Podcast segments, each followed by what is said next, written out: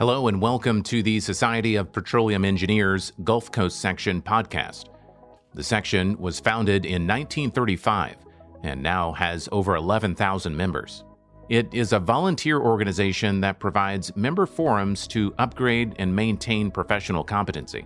You can find more about the ongoing initiatives, webinars, events, and other member resources at S P E G C S dot org. Thank you, and we hope you enjoy today's podcast. Hello, and welcome to the S P E Gulf Coast Section podcast. I'm Michael Gaines, and glad you're joining us today as we continue our conversations uh, with uh, subject matter experts and those within uh, the oil and gas industry who are able to provide their perspectives and insights into various areas of the industry.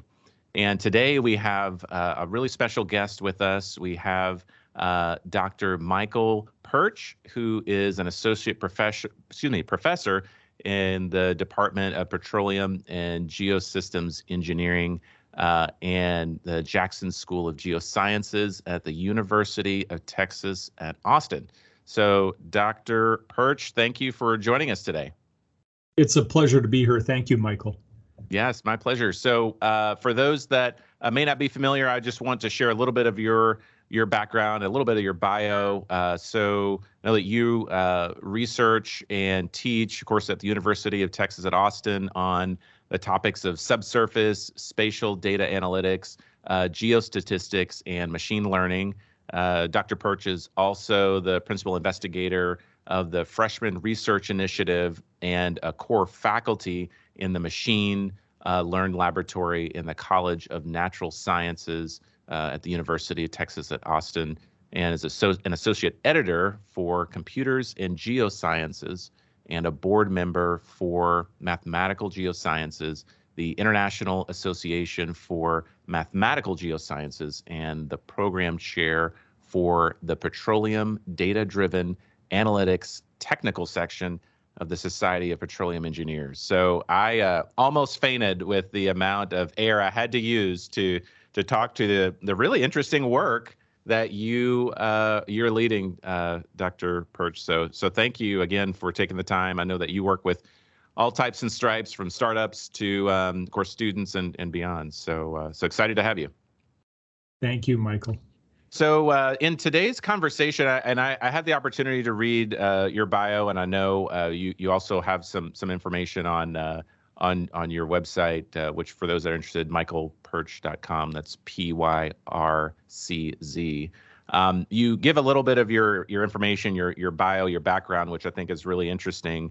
Um, and one of the the areas that that I think uh, might be of interest to to those that are in the um, the S P E Gulf Coast section in particular, um, is really talking about the the digital revolution. So you're you're at this interesting cross-section, uh, or work with those in the, the cross-section of oil and gas and and the, the digital space. Um, but specifically, I know that, um, you know, personally now speaking for myself as someone in the oil and gas industry, um, yeah, there have been many times where I've Uh, heard uh, uh, news headlines about the the great things that are happening in the digital world and and how that's impacting all all kinds of of spaces. And and I think there was a, a period of time at, at one point where I kind of maybe had a little bit of uh, some some uh, I won't say panic moments, but but kind of looking around saying, okay, you know, these ideas of of of the digital revolution and these things happening, you know, is am I am I kind of on that wave too? Am I a part of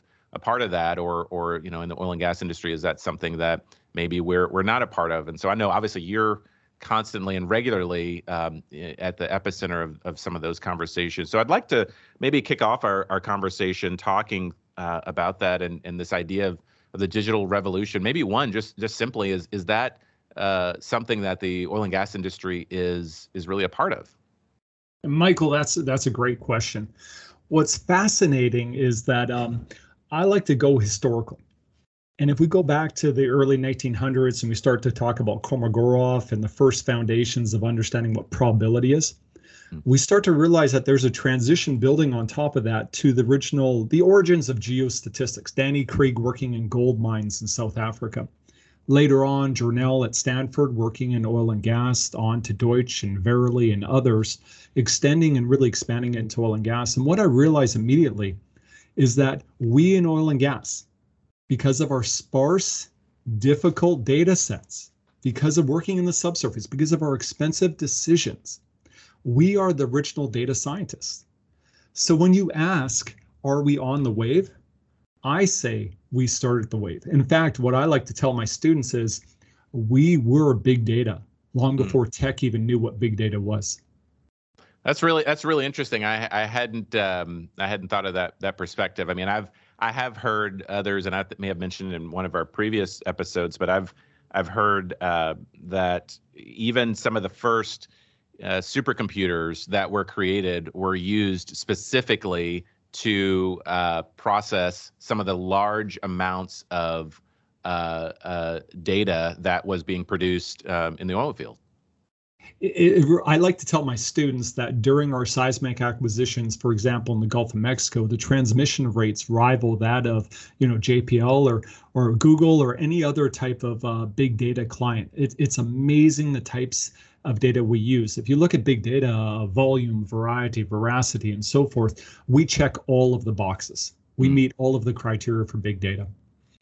So when you're looking at it, to to your your comment you made earlier, you know, you say you'd like to look at the the history, and and I'm, I'm I know we don't have the time to in detail go through the history, but um, as you you kind of look rearward at some of the major milestones, and of course where we are now, I know that that certainly has been um, uh, filled with with lots of of peaks and troughs. But as as we're at a point now where we're looking ahead and seeing, to your point, Uh, the fact that the way we use and consume data, I think more and more uh, um, aspects of uh, society, and I would say oil and gas specifically, are are adopting that. What are what are some major um, items that that you're seeing that uh, that come to mind that that we can be kind of thinking about, or maybe people can be thinking about as as they uh, continue to innovate and and evolve in the the oil and gas industry?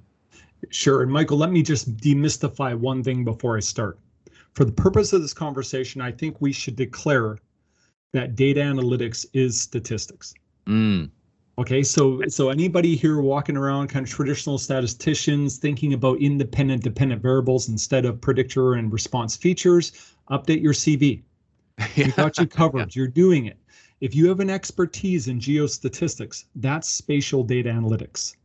Now, if you're building predictive modeling for the purpose of flow surrogate models that we often do with different types of designs of experiments, that is a form of machine learning. So let's demystify, let's link it up. It's, there's nothing mysterious about it. We're already doing this stuff. Now let's talk about the outcomes. Let's talk about what we can do. Now, I came from Chevron. I had thirteen years in Chevron. I tell my students I wish my career upon all of them. I had a wonderful time in my thirteen years in Chevron, and there's a parallel universe where I'm still happily there. Yeah. Now, four yeah. years ago to t- get this opportunity to give back and do what I'm doing here. But the P ten, Chevron P ten, is we just do better with our data. Because, you know, there's a cycle there. If we do more with the data, we see value in the data, data has better line of sight to decision making, then you'll go back and say, okay, what can we do to improve the data, to gather more data and so forth. So P ten outcome is we just do better with the data. P fifty outcome, let's go up a little bit here. Next level would be we learn lots of great ways to do diagnostics with our data. There's so many cool things going on with feature engineering, uh, dimensionality reduction, inferential machine learning methods where we learn the structures from the data. That's very powerful, and I think that can be linked up to a lot of our geoscience, geophysics, and engineering domain expertise. So I think that's very cool. Now, do you want me to go off the rails? Can I go off the rails, Michael? Please do. Rail away. There is a P ninety outcome, and I'm starting to see that right now, and I'm getting very excited about it. And that is we're starting to work with deep learning in my research team, and we're starting to see opportunities to represent the entire solution space, the possibilities in the subsurface in a very low-dimensional set of latent features. And now we have just a couple of dials to turn. Mm. And once we've done that, we're starting to be able to integrate geophysical information better. We're starting to integrate production data for production history, history matching much better. So I get really excited about that. And if anybody's listening to me right now and they're like, oh, come on, what are you talking about here, Michael? Well, have you ever seen those animations where you go from human face to human face and everything in between? It kind of does the morphing between faces. Right. Yeah. This yeah. is being done by using generative adversarial networks, and that's that's what I'm talking about, using it within the subsurface.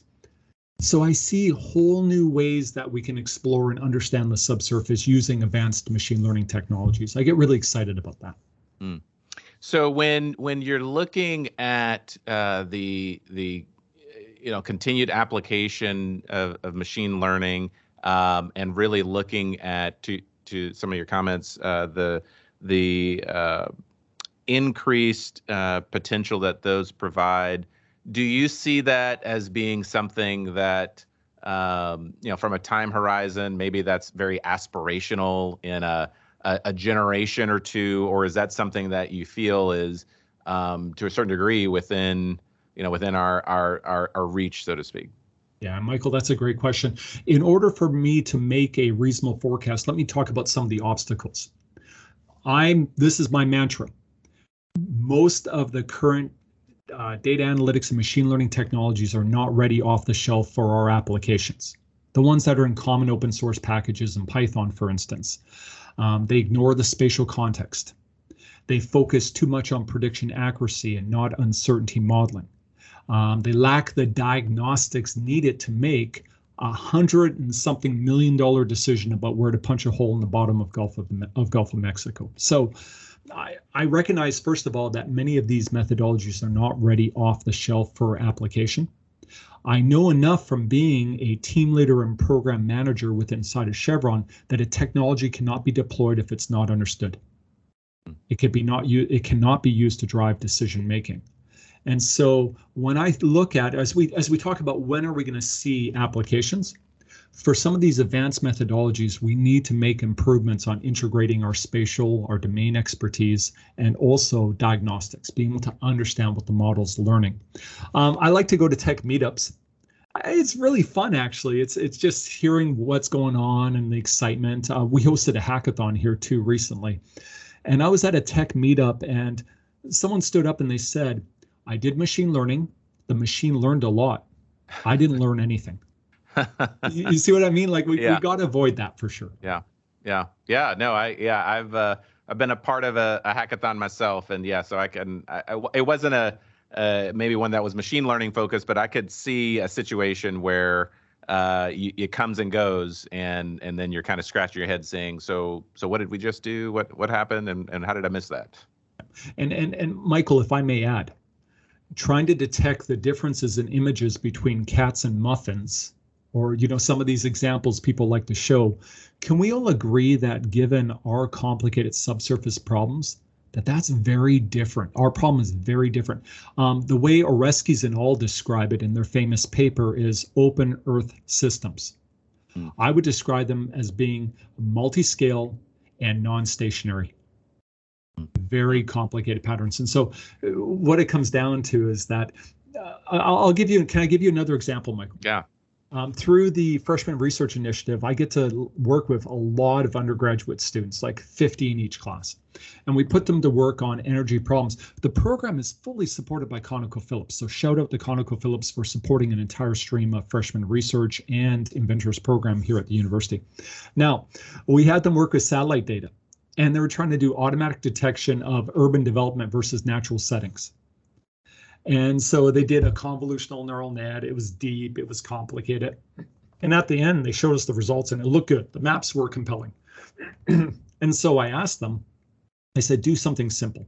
Just show me a plot of grayscale or tonality of the image, pixel by pixel versus the classification you came up with. And there was a one-to-one relationship.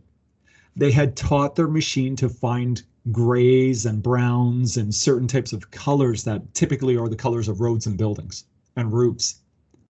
And they, they had thought that they had made this complicated system. So we definitely need to be able to explore and understand what these machines are doing. It can be very dangerous other, otherwise. Right. Yeah. No, and it sounds like uh, to your your point, uh, there, there's still a lot. There's a lot that we certainly have been able to uh, uncover and uh, develop and and learn, but but likewise, a lot more that we need to uh, refine and and um, and otherwise grow grow into as as we move down uh, or move moving towards uh, the future. So I think that's really um, really exciting, and appreciate the you know the the, the high level but still detailed uh, perspective that you're able to share. Um, one one item I wanted to to touch on uh, that you mentioned at the beginning of our conversation, kind of pivoting slightly, is your Uh, move into the, the world of academia. So um, I uh, I don't uh, I wouldn't anticipate that uh, it's the norm for people to you know get, go to university, uh, go into you know the, the workforce, and then all of a sudden say, you know what, this has been great, I'm going to jump into academia. I think it's great for sure, but I, I don't know that that's a a well-worn path. Could you share maybe a little bit of, of what, what drove you to, to do that? So this is, this is very interesting, because for me, you know, knowing my history, education changed my life. The mantra here is what starts here changes the world. That's what we say at the University of Texas at Austin. And um, I, I feel I lived that life. And I feel that I was given much by others. Many mentors, many people who who kind of put their hand down and lifted me up um, right from a young age. And so as I became a research scientist and grew my career, I found I love those opportunities to lift others. I found it inside of Chevron. I got to teach um, probably about two weeks to a month every year. I, I loved it. I had, those were days I went home. As a team leader, when I was mentoring people on my team and instructing and helping others, those were the days that I went home like supercharged and excited. And so it was very natural with writing the book, and I had about forty peer-reviewed publications while working, that there were opportunities in academia that came knocking. And so when I saw that opportunity here at the University of Texas, Austin, I really was driven by this idea of giving back. Um, the opportunity to work continuously with students, kind of raise this next generation. When I was an undergrad, some of and some of my favorite professors were the ones who would stand up there. Like I remember Doctor Bigger in geotechnical engineering. He'd been with the um, basically the Army, Army Corps of Engineers in Canada. And when he would tell us about soil mechanics, and then he would tell us, okay, and this is what we were doing out in the field. And this was the conditions we were working in. This is what we had to figure out. And this is what we, and we had to get those tanks across, you know, that kind of thing, right? Mm, yeah. And and you're just, it was just so exciting when they had that experience. And so I thought I had something I could give. I can stand down in, there in the lecture hall in front of eighty students, and I can tell them, ah, this is what happens when we introduce this type of bias in the data, and this is how it can impact decision-making. Yeah, I, so I get really excited about this idea of giving back, and it was, it was. Now I got to tell you, Michael, would you believe it was a huge change? I, I, I would believe it. As as passionate as you've been to, I would believe it. I got to tell you, um, and and so I would not be honest if I didn't say there's been probably many times where I was like, what did I get myself into? Yeah. We had to retake my my uh, faculty I D, because right at the moment the camera was about to shoot, I had this realization of what I'd walked away from. What am I doing? And so I had a look of terror on my photo. So I went back a couple days later and got a new shot. Oh, wow. Yeah, I mean, that's I, I could I could imagine, but it, it sounds it sounds like after having done this for for for several years, um, and to your point, uh, really. Uh, embracing the passion that was there, that that yeah. that uh, maybe that that shock has has has uh, transformed into excitement. It, it has, Michael. Don't worry about me. It really has. Um, I'm up to fifteen PhD students now that I work with that are amazing. Um, my classes all fill up uh, very quickly when they open up. They, I've got great students who are very enthusiastic. And um, many semesters I supervise, you know, up to several, maybe eight undergraduate students doing research. So they keep me busy, and I'm loving it. So as we um, maybe think about those that are in the the, the oil and gas uh, the space, but may not uh, either may not necessarily deal as closely or um, with as much uh, depth uh, in terms of manipulating data or otherwise really dealing um, in, in that space. H- what are some things and, and maybe some items that you could share that can maybe help uh, shape the way that they they look and possibly even perceive the importance of of of this space? Okay, that, you know, I think a great bridge to get people started goes like this. We have engineers and geoscientists listening to us right now. I'm certain they know all know how to use Excel. They probably use Excel almost every day, or they use it to manage the data and the things they work with. Now, would you believe Excel was designed not to do anything beyond being a spreadsheet? Mm. Now you're trying to take your data and you're trying to build workflows. You're trying to get the job done. So I want to invite you, anyone listening, whatever you need to do, try doing it in Python. Do it in Jupyter. There's lots of great example Jupyter workflows, notebooks that you can open up and get started. I, I put out hundreds on my GitHub account with videos where I explain how to go through specific steps in data analytics and machine learning. So take on the challenge, try to do it in Jupyter. It'll take two to three times longer to do, maybe longer, but at the end you'll learn something new and you'll have a product you can reuse. Plus, you can deploy and share it with others. You will import packages in Python that will give you access to the world's brilliance to get the job done. It's amazing the things you can get done. You can be one of those people who, you know, take data and do cool things in hours. Right. That would be my initial invitation to those people. Um, and remember, I demystified it already. If you're already doing statistics, you know there's a great book, James and all, they call machine learning statistical learning. It really just is a data-driven statistical model. There's no magic to it. I tell my students every time I explain to them deep learning, I, I curse them with every single time they hear deep learning, they see an equation. Y is equal to F of X. It's just inputs and outputs. That's all it is. So it's not that bad. And there's tons of great resources to get started. Can I plug it, Michael? Please do. I, I think you're actually going to uh, you're you're you're you're stealing the thunder that I was thinking about throwing. So please do. I know where you're going.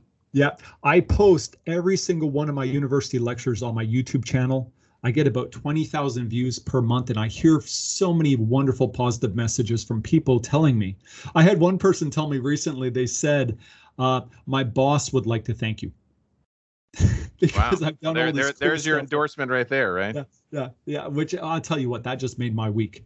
Yeah. So there's there, there's a lot of people who are using this content to be able to learn new skills and add more value at work.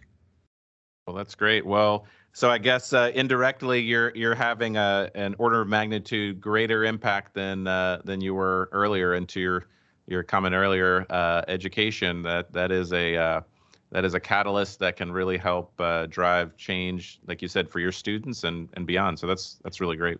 And Michael, if I may add. Um, I taught, I think, seventeen hundred working professionals with my educational startup last year alone, forty-four engagements. I, I work with many working professionals. And guess what? Don't have any fear. People with engineering and geoscience backgrounds are great at learning new skills with data. Mm, that is really great. Well, I, I've I've learned a lot in our, our conversation. Hopefully our listeners have as well. And Um, again, if they're they're interested in uh, finding more about your lectures or uh, some of the, the research that you have going on, uh, you've you've made it uh, about as, as easy as anyone can. It's your name, Michael Pyrcz. That's P Y R C Z dot com, and uh, and they can find out more, including your a little bit more on your your background, which is is quite compelling. So. Um, So, uh, Doctor Pyrcz, thanks for taking the time to join us on the um, S P E Gulf Coast Section podcast. Thank you very much for having me. This is fun. Good to meet you, Michael. Thanks for listening to this episode of the Society of Petroleum Engineers Gulf Coast Section podcast. If you'd like to learn more about any of the upcoming events or resources available, or if you'd like to share your thoughts on this episode and have suggestions for future topics, feel free to contact us at S P E G C S podcast at S P E dot org.